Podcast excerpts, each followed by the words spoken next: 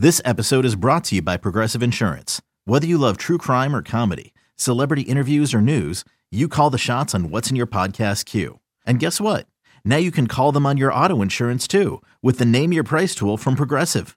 It works just the way it sounds. You tell Progressive how much you want to pay for car insurance, and they'll show you coverage options that fit your budget. Get your quote today at progressive.com to join the over 28 million drivers who trust Progressive.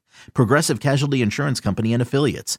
Price and coverage match limited by state law. Introducing the two way V4, where groundbreaking fuel cell technology meets fresh foam cushioning for the ultimate performance. With fuel cell, each step feels explosive, delivering unparalleled energy return. Paired with fresh foam, experience maximum comfort throughout the game. Its lightweight textile upper offers support and breathability without sacrificing agility. Whether you're hitting the clutch shot or locking down the opposition, the two way V4 gives you the tools to play at a high level. Learn more and purchase the two way for yourself at newbalance.com.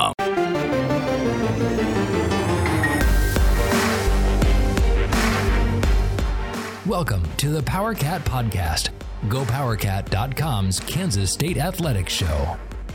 Make sure you're subscribing to our show at Apple, Spotify, Amazon, or wherever you get your podcasts.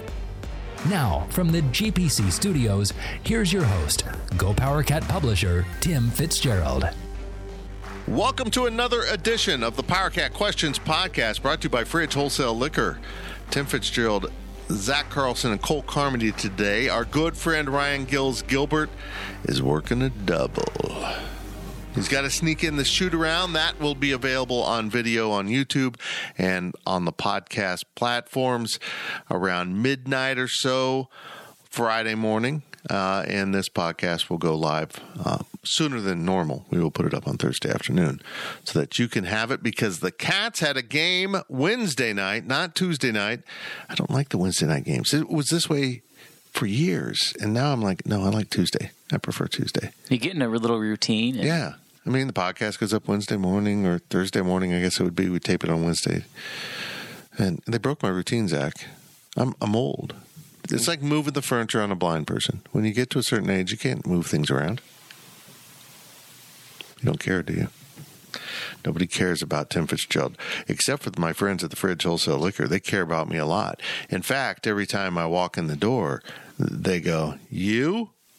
And I'm like, Yeah, it's me. Oh. And they're so excited to see me. Can we get you something so you can get out of here? I mean, you know, they're just really helpful.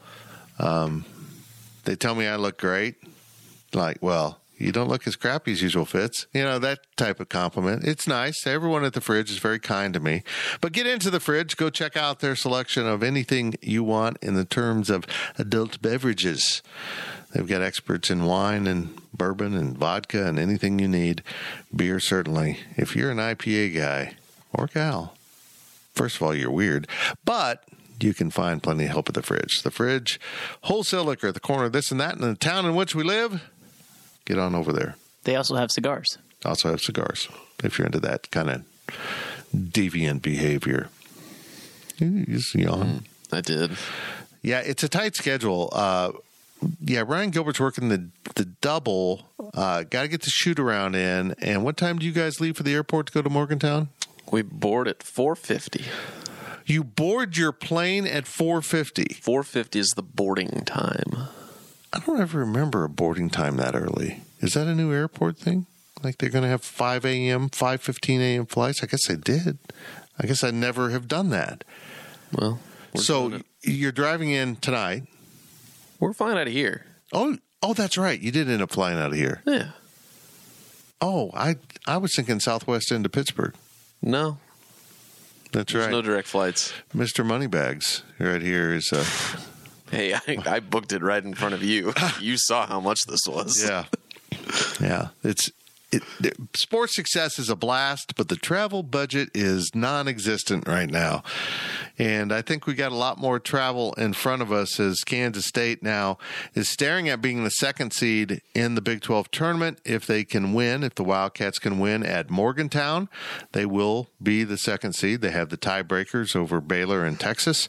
Um, Baylor, they've beaten twice. Get into a three way break, tie break. Yeah, I I paused at the wrong spot there. Uh, you, you get into a three way tie. The break is uh, round robin, and the win over Baylor, the wins over Baylor, break that tie amongst the three. And then if it's just Texas for some reason, well, um, you go to head to head, and uh, that works out even. You go to KU. It might be even if they can beat KU on Saturday, and then you go to the next team down, and that's Baylor. So, do you go first? Do you go KU first, or is it go head to head? Is it opponents lower? You know, I know, I know it's head to head first. Then you go down the rankings. Yeah, but KU would be one. Uh-huh. Do you go to the l- next lowest, or do you go one? You go one, and then um, Baylor, if they're not in the tie, would be four, and eventually you get to someone yeah. has a tiebreaker, okay. and that Baylor sweep is breaking all the ties right mm-hmm. now. So that's good for K State. And if they're second in the Big 12 tournament and certainly don't flame out in that first round game or second round, however they mark it, then uh, I can see them being a two seed in the NCAA tournament, which hopefully means they'll be close at hand, Denver or Des Moines for the first rounds. Um, I've been discounting Des Moines because Iowa State would be there, and now I think Iowa State's probably going to get shipped out as they slide yeah. down the bracket and kick players off. Just wait until K State makes it to the Sweet 16 in New York, and you have to go to Madison Square Garden. I'm sure that trip will be all the way. It'll be great. It'll fit the budget perfectly. And nothing. Can you imagine what the media rate will be in New York City? We get you great media rate. It's 500 a night. Also, It'll be the Marriott Marquis in Times Square. Yeah. One third of the Kansas State's roster is from New York City, so that would actually be really cool if they ended up. Playing. You know what? From a story standpoint, I can see the NCAA doing that because the New York tie is so important to this roster and program. Um, Manhattan to Manhattan storyline. that can go either way. You can go from New York to Kansas. Anyhow, the little and the big apple. Right. I'm pretty sure somebody from Markquis Nowell's family had a shirt that was like that. Hmm. It was like a. I missed that. It was like a specific. It was like a big apple, little apple thing. Nice. I didn't take a hard look at it, but it was something related to that. But okay, so I, I hope they go to Kansas City. Yeah, I that I mean, being in Kansas City uh, would just be enormous. Even Vegas is.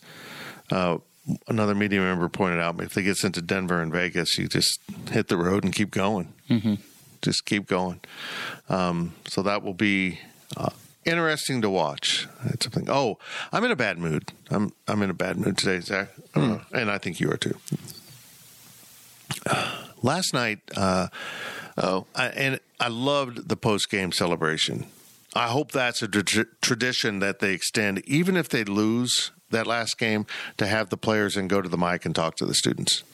The I, was, I was told pregame that win or lose, they were going to talk. Yeah. So the if you missed it, the players all went into the stands this time for the Wabash Cannonball. then they came down to the court and they all had some mic time, and that took a while, but that that was cool. That was really fun. I mean, there's a there's a real bond between the student body and this team, players and coaches, that is really fun to watch. Um, but then the post game press conferences. Uh, I think Oklahoma was gone I think Oklahoma was leaving the building to go climb on their charter before K State's press conferences had started. They might have been in Whataburger by the time we got to talk. They might have been in Norman mm-hmm. by the time we talked to players. So we had the first set of players come in. I lost track of what time was, but it was significantly after everything else. Um, and then we had a long gap between two groups of players talking to the media. Two sets of, well, originally it was two, but then they added a third to the first group. Then we waited and got Keontae and Markquis. And then they had to cut them off so Coach Tang could go. And removing the time in between speakers, we still put up, excuse me, we still put up 37 minutes of post game audio video from K State press conference. 37 minutes for a post game is unbelievable. It's crazy. So all put together, I bet you we waited. We were waiting an hour because I went out to the basketball court. I I was in there for the start of Tang, but I'm like, I could get my walk and talk done for Zach, and I went out there and it was 10:24 when we when I left the press conference room after Tang. And the game ended around nine. It was a quick game. What's dragging on longer, the start of this podcast or the post game press conference? We could do the whole first half before. we could sit here in silence for the first half and still beat last night. Hmm. Here we go. Two questions from Wabash Station. No Ron Gilbert today, so Cole Carmody has to take care of this. He's required by law. The first question comes from comes from Chris six six two zero four. He's already screwed up. I know. I've heard the NCAA tournament is considered a quote unquote guards game. Do you agree? And if so, how far can Kansas State go in the tourney? Well, I don't think there's anything to agree with. I think it's a fact. you you got to be really good in the guard position in the NCAA tournament, and I think K State can be. Folks, it's turnovers. It's all all about turnovers for this team. If they get into the teens, they're they're in trouble. Um, this doesn't bode well. If they stay in single digits, they're going to beat you. And honestly put, when Markquis Nowell is as good as he was against Oklahoma last night, they're going to win. And he was phenomenal as a floor leader. 10 assists, but he did so much other stuff. Uh, it's a guard game, and they're good. Desi Sills plays at that level, almost a triple double. They're really good. And I think that means they might be successful. Baylor might be successful. You know, Kansas could be.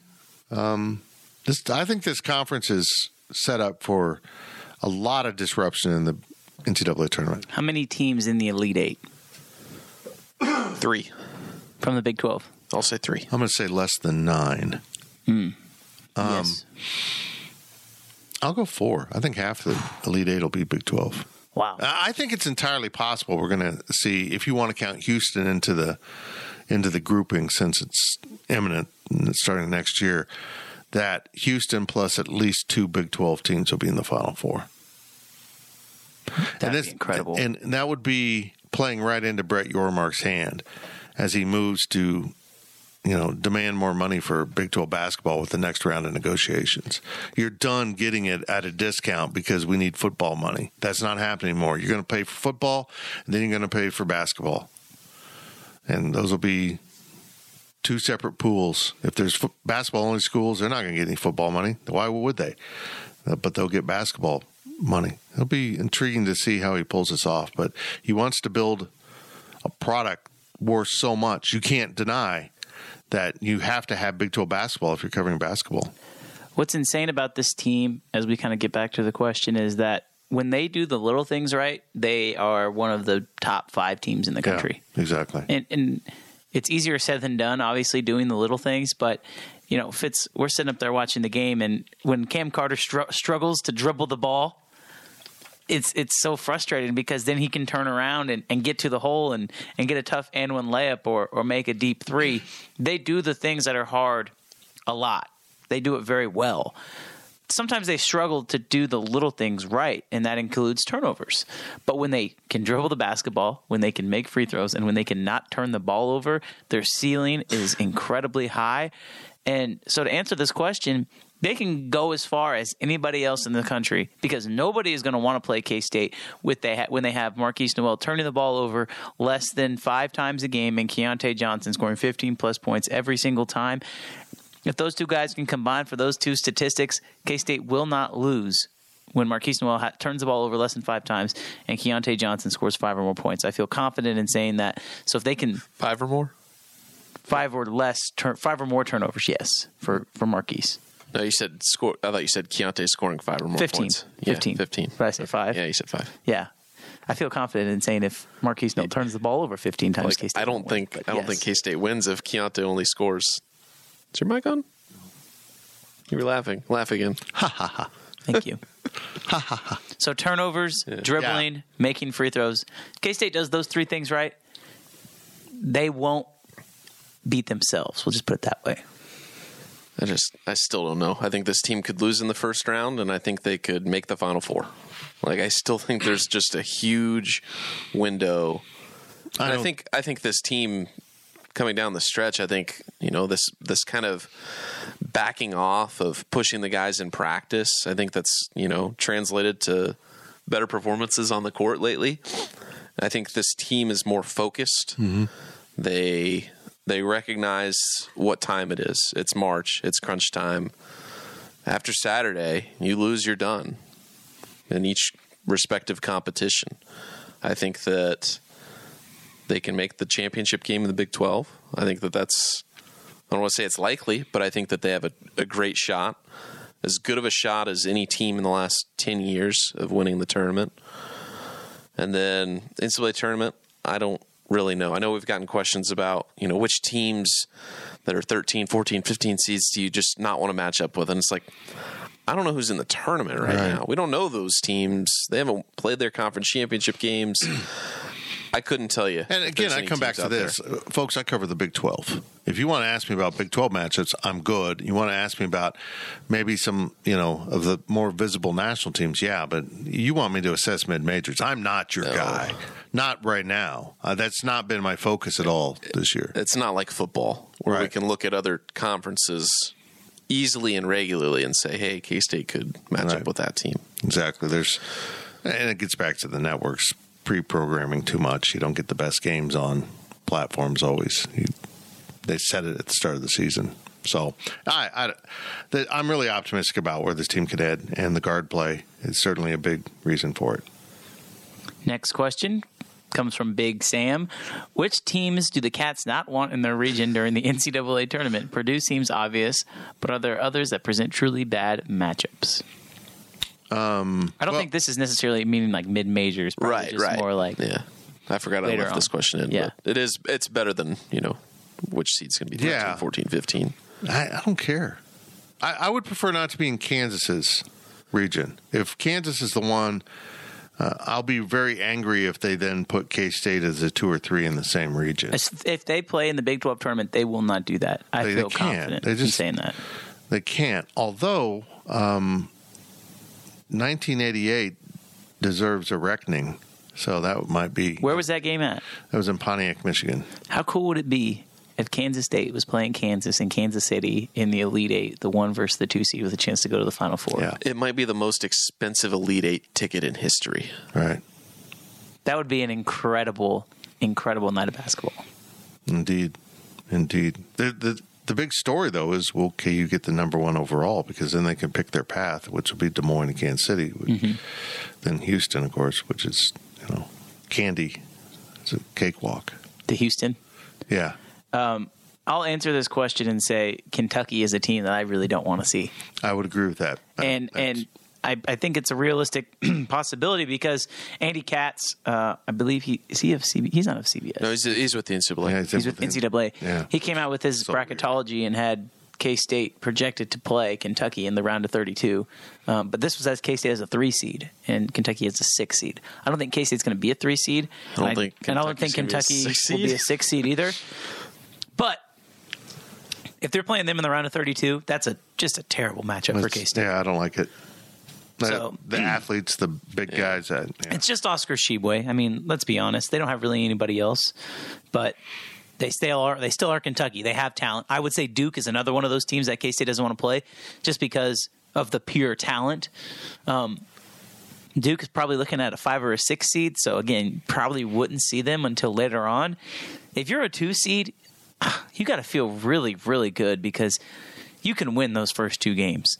The, the talent, the differential between being a three seed and being a two seed really comes in that round of 32 games. So I, I feel confident if K State's a two seed that they'll find a way to make it to the next weekend.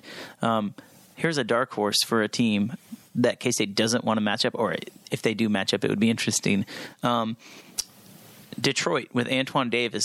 They're an eight seed in their conference tournament, but there's a lot of people that are picking them to win their conference tournament. They're eight seed. Yes, They were that bad. they were that bad because Antoine Davis is the only one that they have. Oh Lord. he has a chance to break Pete Maravich's record tonight, actually, with if he scores 25 points. They play Youngstown State, the number one seed. So if they do find a way to win their conference tournament, uh, that could be a, an opponent for K State on the 15 2 matchup, which you know how the NCAA is all about storylines. I really do wonder if they would put him. how much how much of that storyline is about recruiting? Because I don't think that anybody cares about recruiting and transfer portal. I wouldn't either, but just with I- some of the stuff, how I mean, I think it it'd be more of a coincidence than anything. What about Miami? Let me ask you that. What if K State matched up with might Miami? be something they Yeah. would do. Yeah. That- I would think with Detroit they'd be more likely to pair them up with Michigan State in some way or something Mm-hmm. like that. But Yeah, um, folks, I really believe that the Big 12, um, depending on the matchups, and I have to evaluate them, can win every first round game they play. Uh, I mean, I really do. I- Oklahoma State. I, yeah, I, I, I think we don't appreciate how good this conference is. Now, the one that I may not buy in on now is Iowa State because there's some crap going on up there.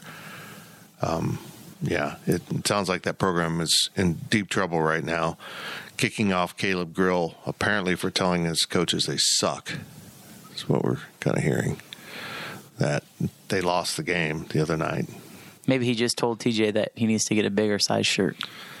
Yeah, there's a lot of insecurities going on up there. It wasn't about the bridge. It wasn't about. I don't think it was about the bridge. I think it was a good assessment. my sources but I. I actually think that if Caleb Grill had complained about the bridge, he would have been kicked off and then probably charged with a felony if he complained about the bridge. That's you don't do that, names. That thing. Wow. It's like, uh, hey, the Taj Mahal isn't that great? What? I mean, it's that type of level. Mm-hmm. Next question comes from Kat in Calo. I have heard several TV commentators talk of officiating in the NCAA tournament and how it will be different from the Big 12. NCAA games will be called tighter, and that this will hurt Big 12 teams. Yet the Big 12 has had lots of recent NCAA success. What do you think of this take on officiating? When did they start calling the NCAA games tighter? I don't think I ever remember. No. They they loosened it up. They let teams play. They swallow their whistles. they don't want to be the story on that stage. You know, as much as Doug Sirmons and John Higgins and you know to a lesser degree Jerry Pollard want to be the show and want to you know go to the monitor seven times. Usually the NCAA tournament they understand they're going to get pissed at me if I delay this game and they have to bump back the start of the next game on CBS or truTV. It's about truTV season. Um, that yeah, they uh, who's saying they call games closer in March? They don't do that. They now, granted, there might be some different types of calls. I think the Big Twelve lets rolling picks get away from them a little bit. Uh, they let you know. I think that'll be something that could catch the Big Twelve teams.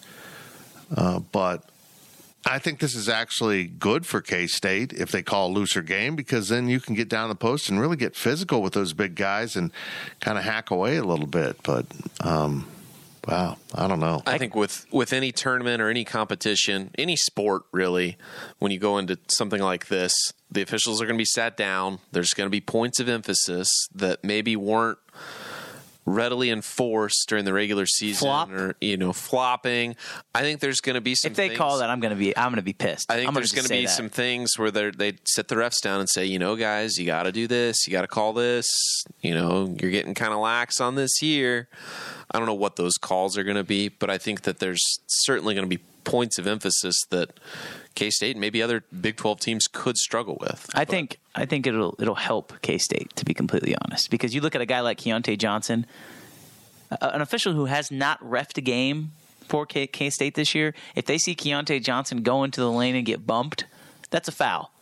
Automatically, every game that is a foul.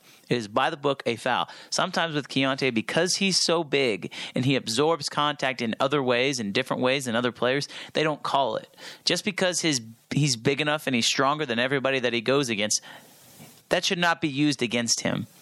If he gets fouled, he gets fouled. I think Keontae will be able to get to the free throw line more often in the NCAA tournament, especially when these officials have to adjust to him early in the game than maybe he has all season long. And as much as we like him shooting the three ball, and Jerome Tang's talked about it, I would not be opposed to him getting downhill and trying to get to the hoop and and and get some fouls on some big guys in the NCAA tournament because they're going to call that. That's just that's just the bottom line. I don't think that it'll be more tight. I do think they will swallow their whistles a little bit more, um, but on the drive when he gets fouled, they will call that. I feel confident in saying that. And I know it's it's everyone's favorite pastime to complain about Big 12 officials, but the reality is those officials are going to be in the NCAA tournament. They may not be with K State every game, but it would not surprise me if there was an at least one official every game K State played in that had already had them once Right. this season. you know, uh, people need to understand that, that the officials do rotate through, and the top guys work way too much. They work coast to coast. Um, but we haven't really thought about this. Being a Big 12 official might give you more access to getting into the tournaments yourself. Right. Because you've been covering the highest level of basketball. But, you know, you'll see Doug Sirmons, you'll see these guys. Um, Kip, Chance, yeah, all be out there. Doug. Um, Keith, Kimble. Jerry, first name basis, A- Antoine, is that Antonio? Or what's his name? Oh God, Antoine. is it Pettis? I don't know. Petty. Petty, yeah. Yeah. Not good. You know, he's But he'll be out there. yeah. I He'll don't be know. out there. I was watching, uh, uh, for gambling purposes only, the end of a, uh, what was it? It was a Mountain West game. So Boise State, San Yeah. Diego State. Uh, yeah. Shout out Boise State, by the way. One of my friends plays for them. Seven footer. Carry on. Tell them I'm pissed. Did they lose? No, they No, won. they won.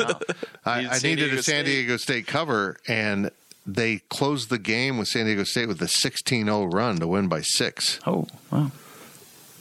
So it got me good. Next question. Next question as we wander off into Yeah. the metaverse. Uh, from last question from Momo Cat, uh, the first half. Who do you see taking the place of Markquis Nowell and Keontae Johnson next season? Well, they're going to be young, and they'll probably get back into the portal a little bit. So, I mean, freshman point guard set up, and so you got that going. You got two freshman I- point guards, As I totally space off names. RJ Jones and Dai Dai. James. Yeah. Not enough caffeine. How about Taj Manning?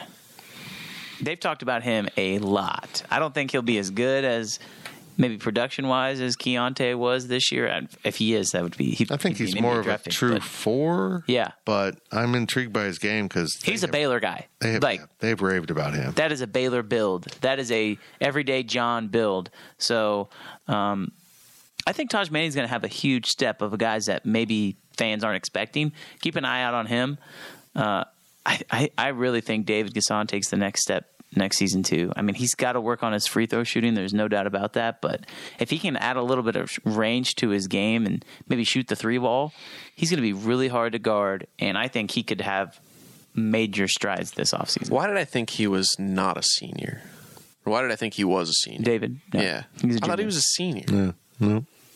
I was disappointed we didn't get him. All those guys Monday. need to beef up. Nae'Qwan Tomlin needs to get into the.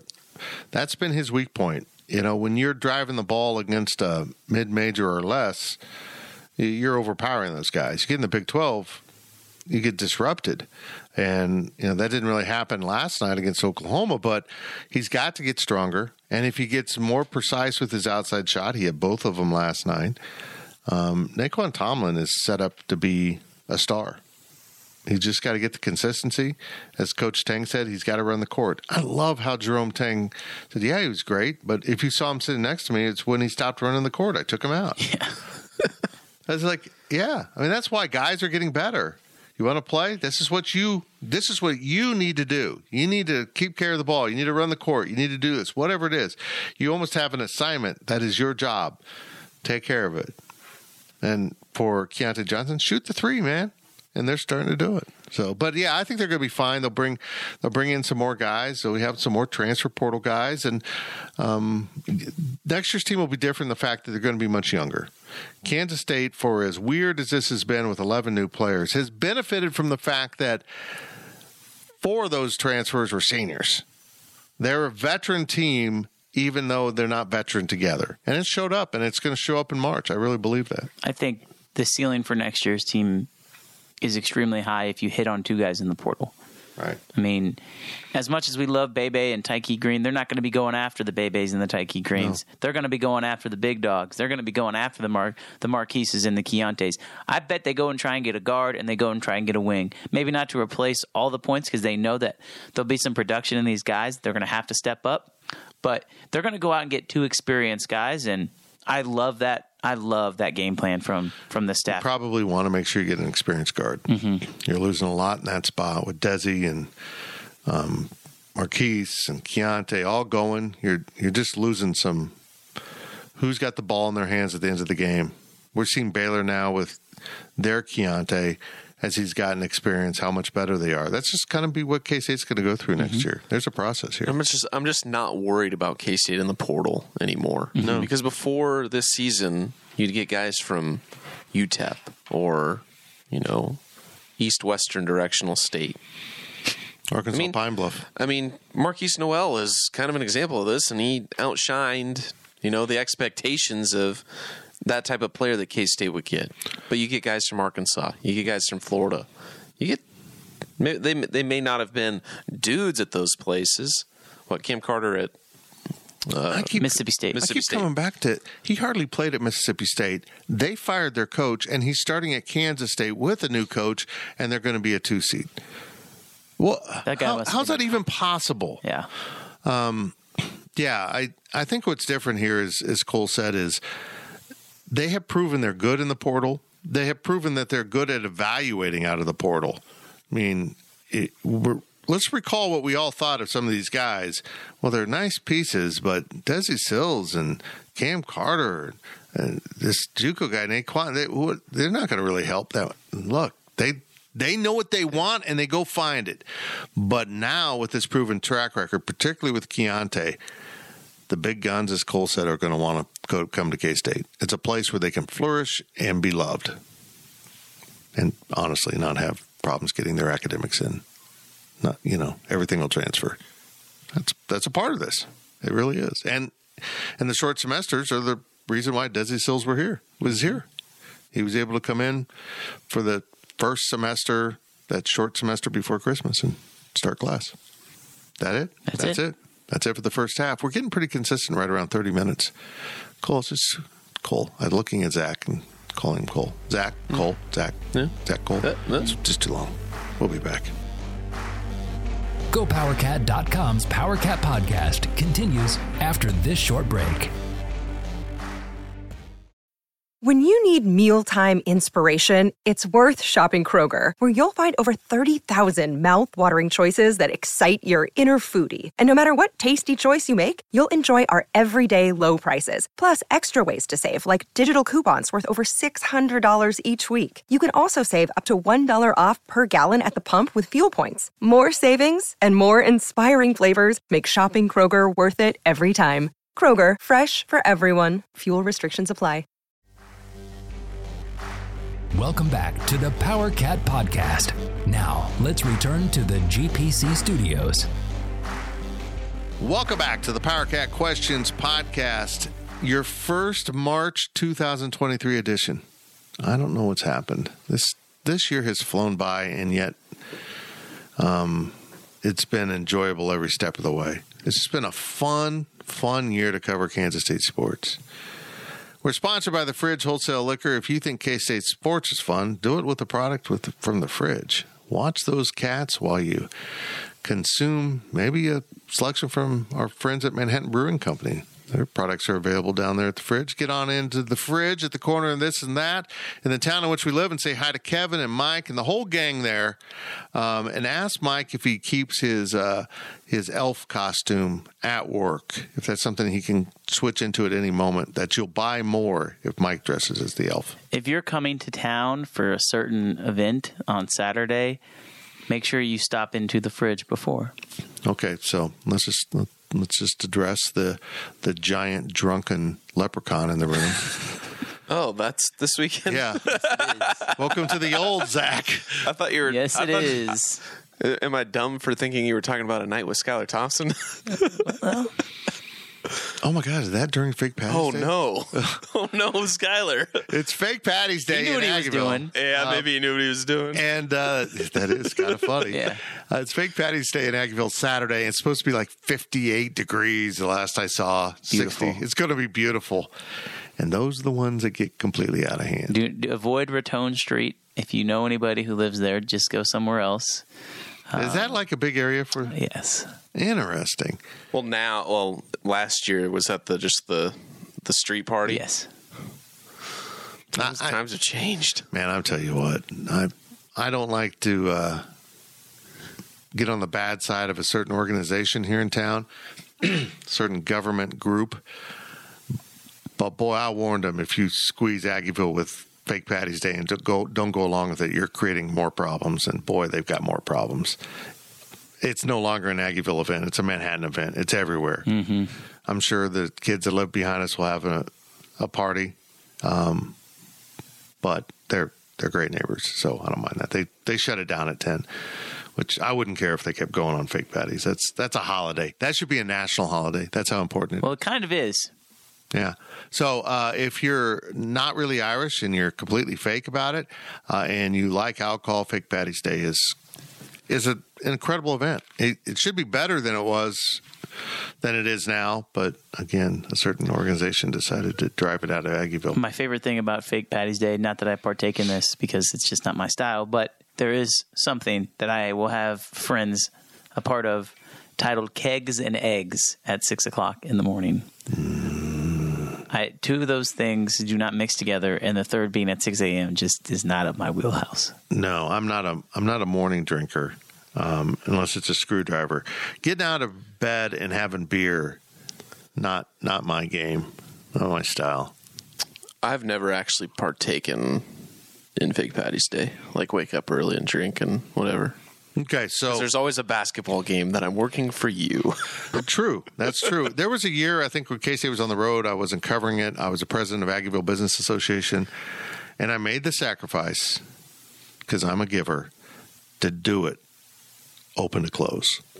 And at the time, I'm in my 40s. Um, the girl we call, former employee we call our daughter, uh, was my wingman uh, or wing person. And we made it from 9 a.m. to 2. I, I don't know how I did it because I'm I'm not a distance runner. When it comes to that, I'm I'm a sprinter. But we, Just when it comes to that, yeah, I no, I I like to get my work done, and you know then call it a night. Let's get on with your questions from Wabash Station. Come to Manhattan though. If Go you really want to have a great day, come to Manhattan. and go to the fridge. And Go to the fridge.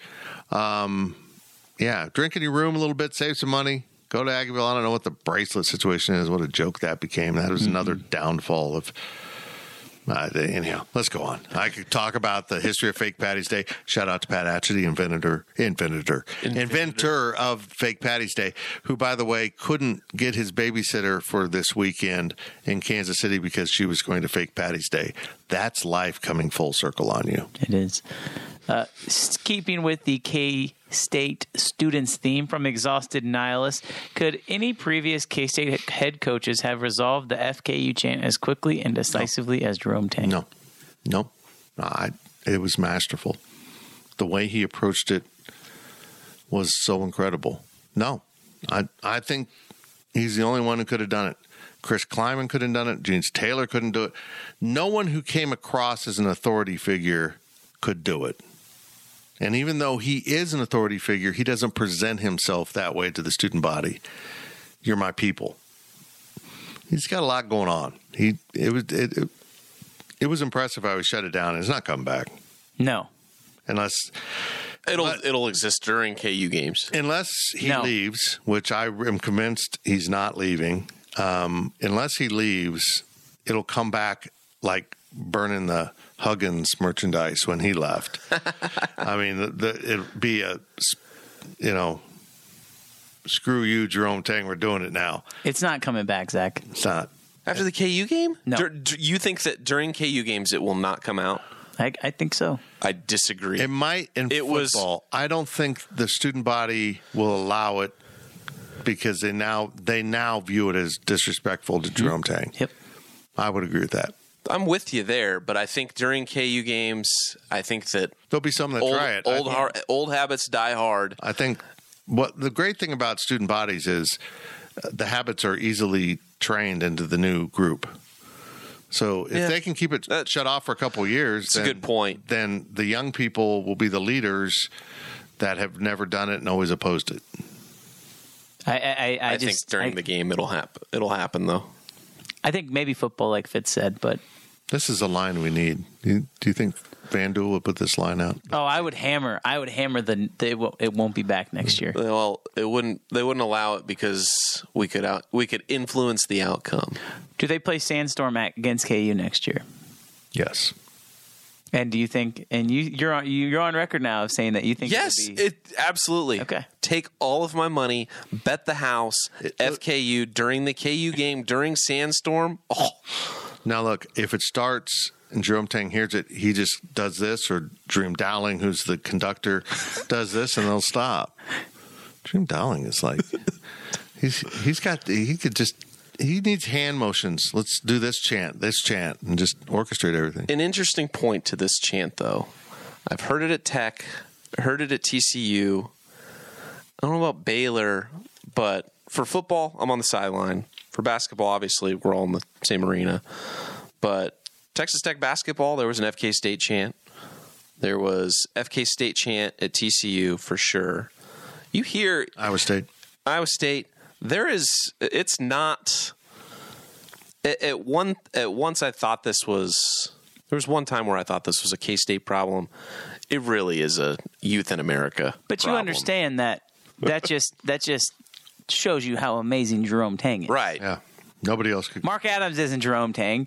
TJ Hamburger is not Jerome Tang. Um, and whoever, whatever else you said. No. Sonny Dykes. Sonny Dykes, whatever. Yes, upside down Sunny side egg Dykes is not is not is not Jerome Tang. Sorry, I think it's not coming back. Um, end of story. N- next question from Ite and BB: How much do you miss the spring football game? Are you in favor of a, of a spring game or no spring game? Okay. I'm an anti spring game guy. Only because Bill Snyder sucked my love out of me for spring football by being so vanilla and boring every spring and flipping the score. I hated everything about K State spring game, including the fact there would always be someone completely meaningless to the upcoming season that is a star that everyone wants to talk about in the spring game. I, I, I hated the fact that we're going to have a game, but we're not going to show anything. We're going to be really boring. No. I, you get 15 practices in the spring. If a coach believes that 15th practice is more valuable as a practice and not as a watered down game, go practice. And that's where I think Chris Klieman's at. I just don't understand. Uh, I'm going to answer this question by saying I want a non traditional spring game. I want. I know this would never happen. I said this last year when I when we had this question. I want a scrimmage between Kansas State and Nebraska. Give me K State Nebraska spring scrimmage. One year it happens in Manhattan. The next year it no, happens no, in no, Lincoln. no. Nebraska's never going to go on the road for their spring game. No. Or then you have to. they sell I- that out every year. But I get what you're saying. I just don't. I think because of the the growing concerns with the number of games and contact and injuries and all that, that that's a cool idea, but it will never happen. Not like you know basketball does the exhibitions now. Yeah. it'll just never happen. I just wish, I just, I just wish it, you would sell so many tickets. Then don't even play Nebraska. Then bring in No, I- South Dakota and have them come down and scrimmage them. Are you allowed to do that? Are you allowed to have a multi-team practice? No, you at can't. point? You can't. But So you're asking for an NCAA rule change. Yes. Yes. Okay. And there is a new president of the NCAA, by the way. But Well, he's the last president of the NCAA. Probably. I I'm I'm all in it for a spring event. Let them have practice and then open up something for the the fans to see. You know, maybe it's a seven on seven game, and then you know other things for the linemen to do contests. Oh, back in the day, OU had the spring game absolutely right. Offense versus defense. Defense can score points for sacks and whatever. Do it that way. Make it make it a competition between your offense and defense. Sell tickets. Make it an event like Ron Prince did. Get people in. Do it on K State Open House weekend when people are coming to town. Give people give people things to do. what about this? What about you have a captain, one captain, and another captain, and they decide and they pick teams. It's not coaches, it's players who get to pick the teams. You have to have specific positional requirements. I'm telling you right now, they could get what 35,000 people in that arena or in the arena in the stadium if they had Avery Johnson at quarterback on one team and Will Howard at quarterback on another team. And it was evenly dispersed amongst amongst the teams. I'm telling you they could get a lot of people in there. I, I I would love it if they took four quarterbacks and then four captains on defense, paired them up, and had them draft players for offense and defense seven on seven, and have a four team quick tournament. It's like the NHL All Star game. I, I, I'd like seven That'd I be a would be, good on format. board for seven on Yeah. seven I would too I'm all for it, but I'm I'm also all for the whole carnival thing. Let's do it. Let's let's get into this. The one thing Ron Prince did. Honest to God, it was cool. I mean, you brought there were all kinds of families that would just come to the carnival and not come to the K State game, not go into the stadium. But folks, I mean, if you're a non K Stater uh, who lives in Manhattan, which we have a lot of between you know the military and university, getting them to just come to an event involving Kansas State is big. You connect them in some way, and then maybe like hey, that was great. People were wonderful. Let's go to a game.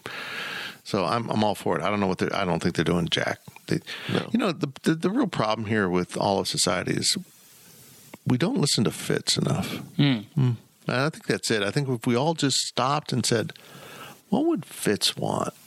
I think we'd have a better world. I would have lost a lot of money if I listened to you on everything. That's true. You would have won a lot of money. made a lot of money on Sunday or Saturday. Uh, I've I I came so close two days in a row after that. It took a just a really crappy Iowa State losing, San Diego State blowing a lead. It just took that to make me lose. Then last night's uh, parlay, I'm not sure I hit a leg. I think I it was a. You should have faded yourself full thing. Oh my god, it was awful. Next question comes from Cat in PV. I know university presidents are involved in the decision making for the quote unquote conference, but in today's reality, isn't the quote unquote conference defined as athletics?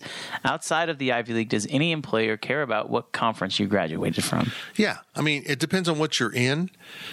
I mean, you know, let's just take my profession, journalism. If you've got a Syracuse degree, how many play-by-play guys are Syracuse Yeah. play-by-play people? Um, Missouri has a really renowned um, journalism school. Uh, you know, Northwestern. There, there, there are places where your degree counts more in your in your working field. Uh, but um, I don't think with undergraduate degrees it's the great variance that everyone there. There's some cachet that goes with who's on your degree, but okay, I'm going to say it. I worked in journalism with a lot of Missouri grads who were completely ill prepared for the workplace. They understood some forms of journalism, but they have professors that are their editors, so they never learned to function as the editor, which means not just editing stories, it means coming up with content and directing and that's a big part of journalism so yeah it does matter but in terms of what you're asking with the pac 12 this is a just an academic cultural thing that is going to absolutely destroy a once proud conference uh, I, I get that you like to have elite academic programs and be associated with them but washington state and oregon state aren't that Yep. they're land grant institutions. Why? Well, do you look down upon them? Which I'm sure they do. They just don't vocalize it because they're one of them. Yeah, you did miss the land grant institution on that DD the other week. Who? Cal. Cal, I don't think Cal is technically a land grant. institution. I think the. Cal. I don't think that campus is. I think the Cal Davis- System? Berkeley. I think it's No. the system. I mean, the system is, but Berkeley, the campus is a land grant. Look, if your entire system is, I don't. Yeah. I get what you're- I get look, what you're saying Okay, though. this is going to cause another rant. If Cal is a land grant institution, what are they doing? they have completely lost their purpose as an academic institution by becoming elite. That's not what our role is in academics. That's not why you were given the land grant to start with. Shame on you, Cal, if you're raising your admission standards so that people from rural backgrounds can't get in because they haven't had the high quality of education. They haven't gone to a private school. Shame on you. That's disgusting, actually. Um, so, um, uh, yeah, I th- this is amazing what we're watching. Amazing. The ADs have to be losing their minds. You are going to, you know what, and find out. You are talking trash on the only lifeboat that's going to be available to us, and they're not going to let us in. What are you doing? Do you have any idea how your academic institution is going to be damaged if all of a sudden Cal, I'm not going to go with Cal, Utah is not in a power conference and they go back to the Mountain West level or even somewhere in between because I can see a Pac West merger going on. What a disaster. So, would you agree then, if you have like a Utah, getting back to the question, does a degree from Utah right now, since they're in the Pac-12, look any different than if they were in the Mountain West? No, Okay, I agree. no, I don't know where Utah thinks just because they're now an AAU school, which is just such a stupid, stupid affiliation. It's just It's like it's like a star. Here you go. You're, Yeah. you're, you're, that's all that it is. It, it doesn't mean anything li- to most literally people. to me, it's it's being invited into a country club. Do I get more money because I went to an AAU school? No. Do I get a better opportunity for a job because I went to an AAU school? No. It's all about the person who graduates from that institution. Now, no matter what conference they're in, there's people. You want to know? You want to know the ultimate definition of that? Jerome Tang. He did not go to college. He got his degree from an online school. Right. Guess what? That didn't stop Gene Taylor from hiring him to be the head coach because he didn't go to a school in the Pac 12 or the Big 12 or whatever. It doesn't have anything to do with it. to get back to the premise of this question are university importance are university presidents important in the decision making process of conference affiliation i say absolutely yes it is important because they need to understand the importance of athletics to their institution if you don't understand I don't want anything to do with you. if you don't understand that the the only the, the biggest time that you're going to have alumni on your campus is during a college Games. football weekend it, if you don't understand that you're an idiot you are not smart enough to be a university president because athletics are the number one marketing arm and alumni outreach event for any university in the country and you just want to say no we're not going to go make $30 million over in the big 12 and we're, we'd rather you know hang out in our little country club for pores at $10 million a year basically is what like they- they're so prideful it's like and maybe stanford's like that because their alumni base is just they're stanford they don't go back to games they don't care about sports Yeah, it- but like but the teams like you know the utahs of the world they care They care. That's what I. I Oregon, I, I can't Washington wrap my around my mind around Utah. That they're. It seems like they're sports fans are more bought into the academic bragging than sports bragging, and I can't. What's going on there, folks? I got news for you. The Pac-12 as a whole isn't that great academically. I mean, it's got some elite schools. I admit that that the Big 12 doesn't have. But Oregon State who and Washington cares? State are dragging those schools down. Who cares? Look, if the worst thing happens, if the worst thing happens to the Pac 12, and let's say three of the four corner schools go to the Big 12, the Pac 12's done. In reality, there's still a conference to be created that would have some value by taking the Pac 12 North, which is apparently going to get left out of everything, and adding schools like Fresno and Boise and maybe San Jose State, bring in Utah since they're going to be left out. That conference to me would have almost as much value as the Pac 12 does now. But they won't let in a Boise because academics. They can't get out of their own way Yeah. live in a world in which you are accepting of different academic missions instead of being so elitist. It is disgusting. Uh, again, I'll say it at daily delivery. Kansas State was the perfect school for me to accomplish what I wanted to accomplish. While I could have gotten into a Syracuse or Northwestern for journalism, financially, I wasn't wanting to do that, but every school has a different academic mission. Now, I get if you want to look down on a school that doesn't seem to have an academic mission, that is just kind of a glorified junior college, which has been the knock on Boise and UNLV. But maybe, how about this? See, this sounds like my knees. Sorry. Yeah, we need to oil that maybe. Um, but maybe think of it this way: if we bring Boise in, let's maybe make them a better academic school by our association, where they can afford better professors and hire. But no. This is a uh, an elitist, ugly attitude that if a school has it, screw off. I'd rather have San Diego State than a school that is going to come into the conference and say, we don't really want to be here, but we'll be here just because it's convenient for now. I don't want that. I want nothing to do with that. I want schools that are like, look, we're not going to get in the Big Ten or SEC. And, you know, realistically, Utah seems to think they are. Come on, guys. What do you, do you seriously think you're going to get in the Big Ten? I'm not sure Washington will get in the Big Ten. Stanford will only get in the Big Ten if Notre Dame wants them. This is crazy. This is the whole thing's crazy. I, I, I'm usually not this way, but I really just want to see some of these schools suffer. You want to be snobs and elitists and, and talk trash about other places, you get your fate you deserve. You kind of want their testicles to get infected. That that would be really harsh, particularly if it's a never mind from infected testicle. I have always heard that a problem with the Pac 12 is that they play late night games and that the rest of the country doesn't watch. What am I missing here? How can a time zone that hurts the Pac 12 help the Big 12? It's not that they only play late night games, they don't have the first window. Yeah. So it's about the most valuable, Zach, would you agree with that? This now, the most valuable time slot to have now, maybe it wasn't 10 years ago, but now is that 11 a.m. kick. Absolutely. And then the 2:30 kick.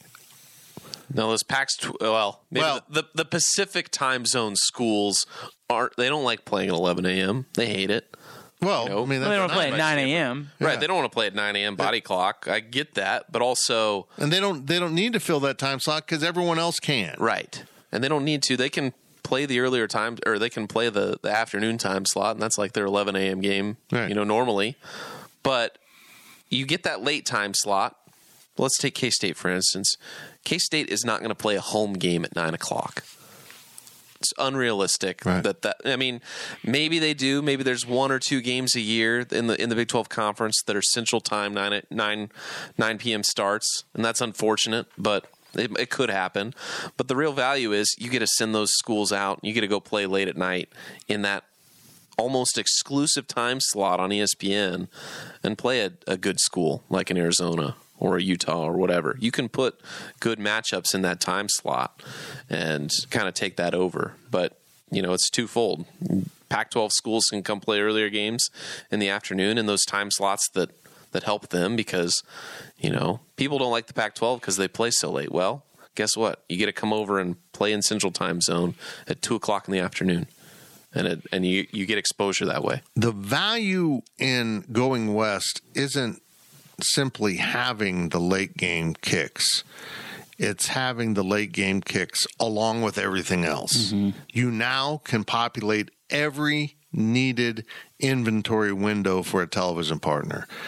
And really the Big 12 will be the only conference that can do that. The Pac 12 can't do the early windows. And you can say, well, the Big 10 has USC and UCLA.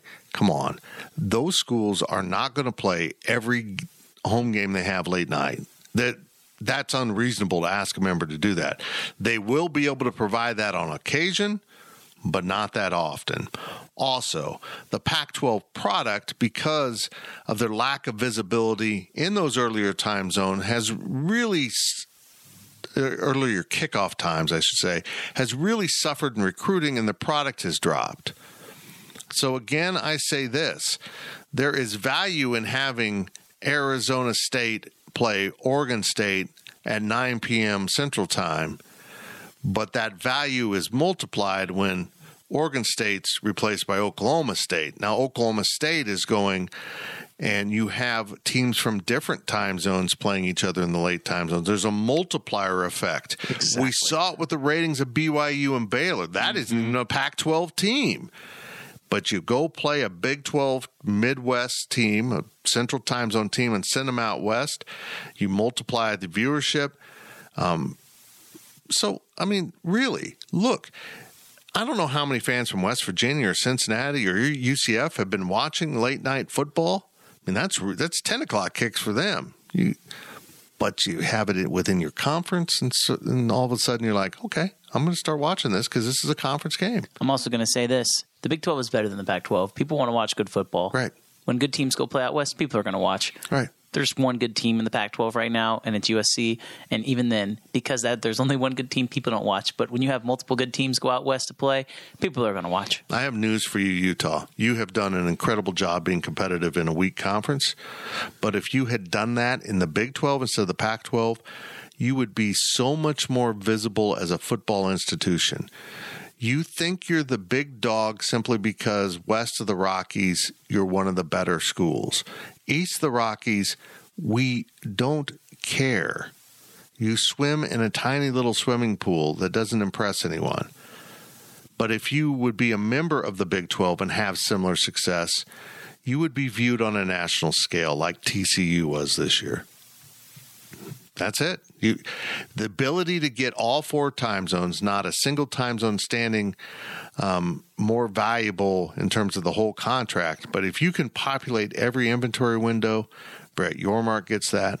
And he also gets there's untapped value in basketball. That's why he's looking at that. And then eventually he will look east to the ACC. Do I want a 20 school football conference? No. That's too, I think 16 is the, the most. But I see where he's going with this. The value in populating all those inventory windows is enormous. And doing it with a evenly competitive product, which has been the history of the Big 12, also makes it very entertaining sports and have great value within the sports betting industry, which he hasn't addressed, but I'm sure is on his mind. That I, in fact, guys, I just saw Bud Elliott. This shout out to you at CBS 24 7 for this idea. I just saw a company. I had a pop up ad on one of my social media platforms for the strangest thing. It's a social media company that educates uh, sports entities on the sports betting industry and how to better bond yourself to it. And again, Bud's idea was if you're on a streaming platform, have those games integrated with sports betting. So you'd have a sideline analyst and you'd have a betting analyst. Oh. Deuce Vaughn is coming up on his, well, so it wouldn't be Deuce Vaughn, but the running back's coming up on his over. Um, you know, the current over for him is uh, the pregame over is this, and now the current one's this. ESPN's kind of been doing that on NBA games. They've XFL got a, too. They've got a partnership with Draft, DraftKings, and they'll go to the studio and they're like, "Well, what's your pick? Like on next, you know, who's going to make the next basket? What's it going to be? You know, they're they're making picks like that. I think it's interesting. You can also um, there's a lot of hockey that you can watch in your sportsbook app. Actually, you can watch Sunday Night Football now. They started doing that on Caesars, I think, and maybe some others. You can actually watch the game in your sportsbook app and and bet it right there and watch the game from your phone. Here's a possibility with a streamer. If you have unlimited streams, you can just put up whatever content you want. You actually offer, you don't send talent to the stadium. Um, You send production, you hire production, and you sync it up with on two different streaming channels or whatever you call it, the radio broadcast for each school. You sync that up, and then you have a studio crew doing the betting angle. So you've got three feeds of the same game. You can listen to your announcers, their announcers, or kind of almost like a Manning broadcast mm-hmm. with sports gambling, sports betting people in a studio. These are the type of things that kind of push the envelope that Brett Yormark brings to the table. And he's not going to hit home runs every time. He has stirred up a hornet's nest with the media situation at the Big 12 tournament. He has kicked the media out of the bowl. The only way to cover the game now is from the hockey press box. And to get to the hockey press box, you must use an elevator. You're going to have 100 people trying to get up and down ele- an elevator that fans also can access. You won't be able to do your job. And he has stirred up a hornet's nest for that. You will you will either not be able to watch the game or you won't be able to go to the press conferences. You won't be able to do both and it's a mess. That's coming from an angle where you don't really get college sports. But he's going to miss on some, but I think the betting thing is wide open. Uh, I mean, and can you imagine having it allowed in Kansas to sync up your betting app to your TV? Here, we're we're throwing up this one. Here, here we go. This is The this only is- issue is just the delays on broadcast. You'll need it to be like completely live.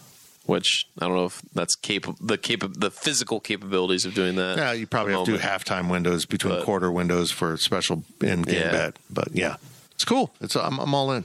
You mentioned Brett Yormark. He is involved in our last question of the podcast. Who plays the biggest role in K State's future? Chris Klieman, Jerome Tang, Gene Taylor, or the aforementioned Brett Yormark? That was from Joe Katz. By the Thank way. you, Joe Katz. That's a great question. Can I just? I- I'm going to answer this and say Chris Klieman. Football drives everything. Yeah, I mean, as as awesome as as this past year for K State sports has been, like you mentioned, and Jerome Tang has played a major part in that. There is no denying that football is the main driver of everything. If football goes into the tank, everything looks different. Everything looks different. With all the money they've invested in this program, football has to be successful.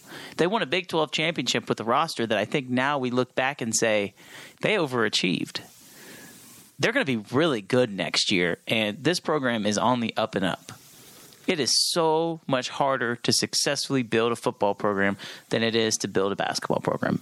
We have seen that time in and time out. I think the answer to this question is Chris Klieman, and I don't even know if it's that close because K State is locked in the Big 12. They're not going anywhere. no, So is it Gene Taylor then? Maybe it would be number two, but as long as Chris Klieman is around and having success, everything else will follow. I'll say Brett Yormark because I think that what he's doing in elevating the conference mm-hmm. and securing the conference's future, K State can be bad. That's fine, but as long as you're in a good conference, and you can be back. You know, K State's going to have some down years eventually. I mean, that's that's a given. As much as we we would love for K State to be a dynasty and win, you know, Big Twelve championships in every sport every year, you know, that's not necessarily realistic. But if you can be in the most secure position within your conference, you know, and I think that Brett Yormark is doing his best at at positioning the Big Twelve to be potentially the premier conference across the country. I don't think you can separate the three K State entities because there's a multiplying effect with all three of them. Gene Taylor hiring the coaches and these two coaches being so similar and yet different in the same age bracket, um, same energy levels, but different approaches. And they, because of that, they fit different needs of the, the community. But I'm going to, so with that said, I'm going to agree with Zach because Brett Yormark presents Kansas State with an opportunity to reach a level that without him, I'm sure would happen. Uh, if Brett Yormark can pull off getting the Big 12 in the next 10 years, look, folks, this isn't a short play. I don't think Brett Yormark's coming to this job unless he gets offered something just huge to be here a year or two. I know I've seen that, but he is long term planning for the next contract. What he signed in the media rights contract this time was all about surviving to the next one and making the most of this five to seven year window and maximizing how good the Big 12, the new 12 can be. And if all of a sudden you see Brett Yormark making moves in the media that elevates the revenue from basketball and really brings football online with, you know, trying to be competitive at the highest levels, which it isn't right now. It just isn't. Oklahoma kept getting into the playoff and getting their ass kicked. At least TCU won a game. So um, if that can happen consistently, getting to a championship game or being competitive, yeah, Brett Yormark can bring something that K State alone can't bring, even with the great coaches. Somehow this one was this half was even longer, and and I think I've I've isolated the problem. Realignment. Me, that's me. It's me. I'm a problem. I talk too much. I'm going to sit here and talk about the ending of the show way too long, and Zach's just going to have to cut me off. Zach, It's realignment. hit, hit stop. Thank you for listening to the Power Cat Podcast. Make sure you're subscribing to our show at Apple, Spotify, Amazon, or wherever you get your podcasts. PowerCat Podcast, all rights reserved, gopowercat.com.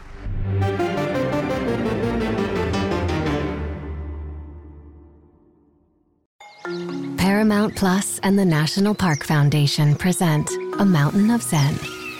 Are you still listening? Good. Take a deep breath.